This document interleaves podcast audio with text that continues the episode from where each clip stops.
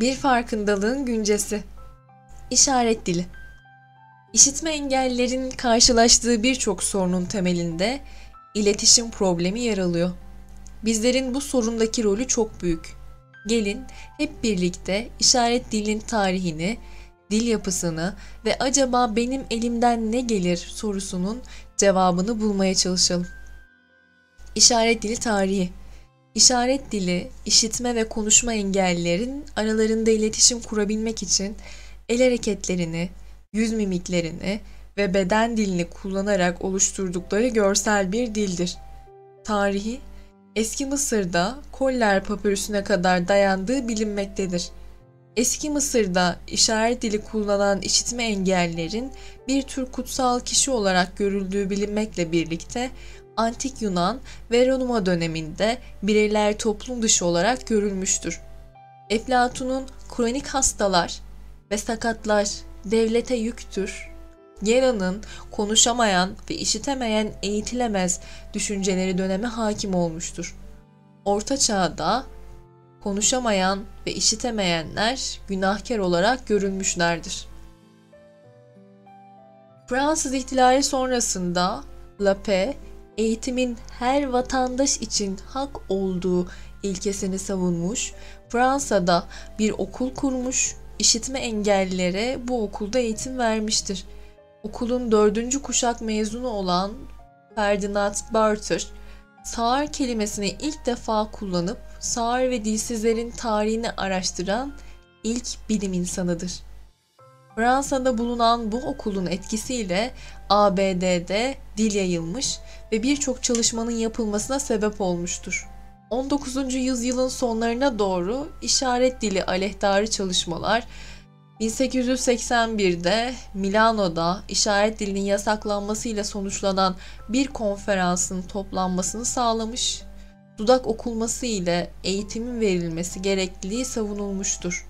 İşaretlerin gereksiz olduğuna dair görüşler benimsenmiştir. 1902 yılında 2. Abdülhamit zamanında işitme engelliler için kurulan okulda Türk işaret dininin temellerinin atıldığı tahmin edilmektedir. Fatih Sultan Mehmet'in ve Kanuni Sultan Süleyman'ın halka hitap ederken yanlarında tercüman bulundurduklarına dair bilgiler bulunmaktadır. Birinci Dünya Savaşı, İkinci Dünya Savaşı derken sosyal haklar ve insanların tek tipleştirilmesi gerektiğine dair mükemmel ırk kavgası dura dursun, oralist yaklaşımın işitme engellilerin eğitiminde fayda sağlamadığına dair düşünceler ortaya çıkmıştır. Türkiye'de de Cumhuriyet'in ilk yıllarında okul kurulması sağlanmıştır. 1950'lerde işaret dili yasaklanmıştır. Günümüzde işaret dili teşvik edilmekle birlikte işitme engelliler için açılan okullar yetersiz kalmakta, işaret dili bilmeyen eğitimcilerin de öğretmenlik yaptığı görülmektedir. İşaret dili yapısı İşaret dili Türkçenin gramer yapısıyla farklılık göstermekle birlikte kendi gramer yapısına sahiptir.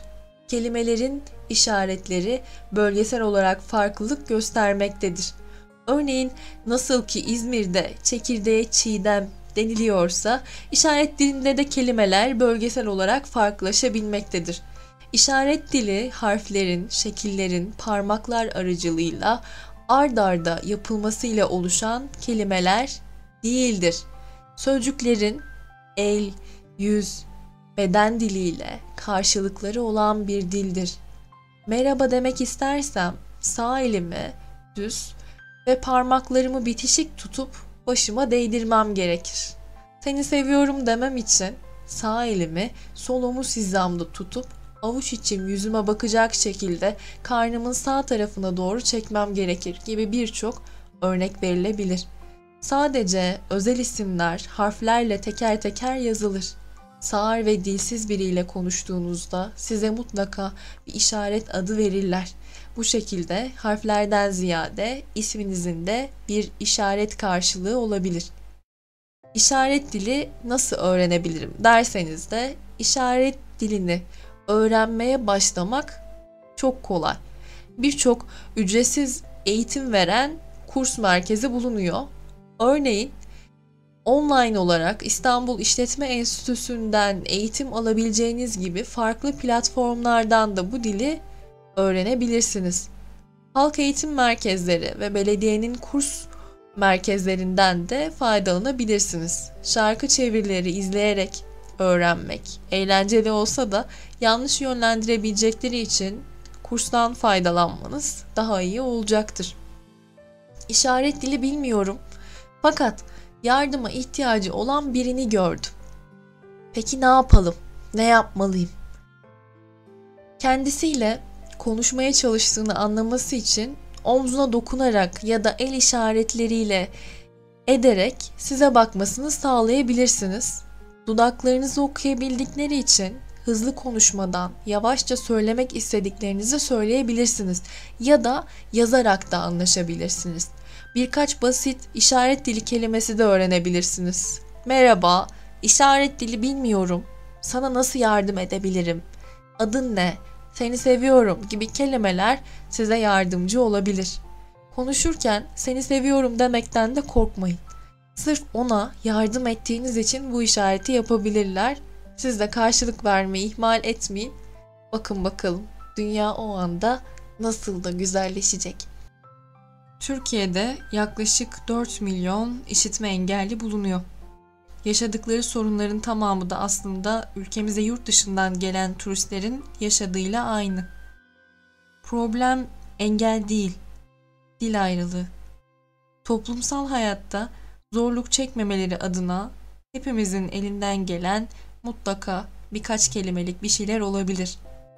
Bu dili öğrenmemizdeki engeller biraz empati, biraz da sağduyudur belki de. Sağlıcakla.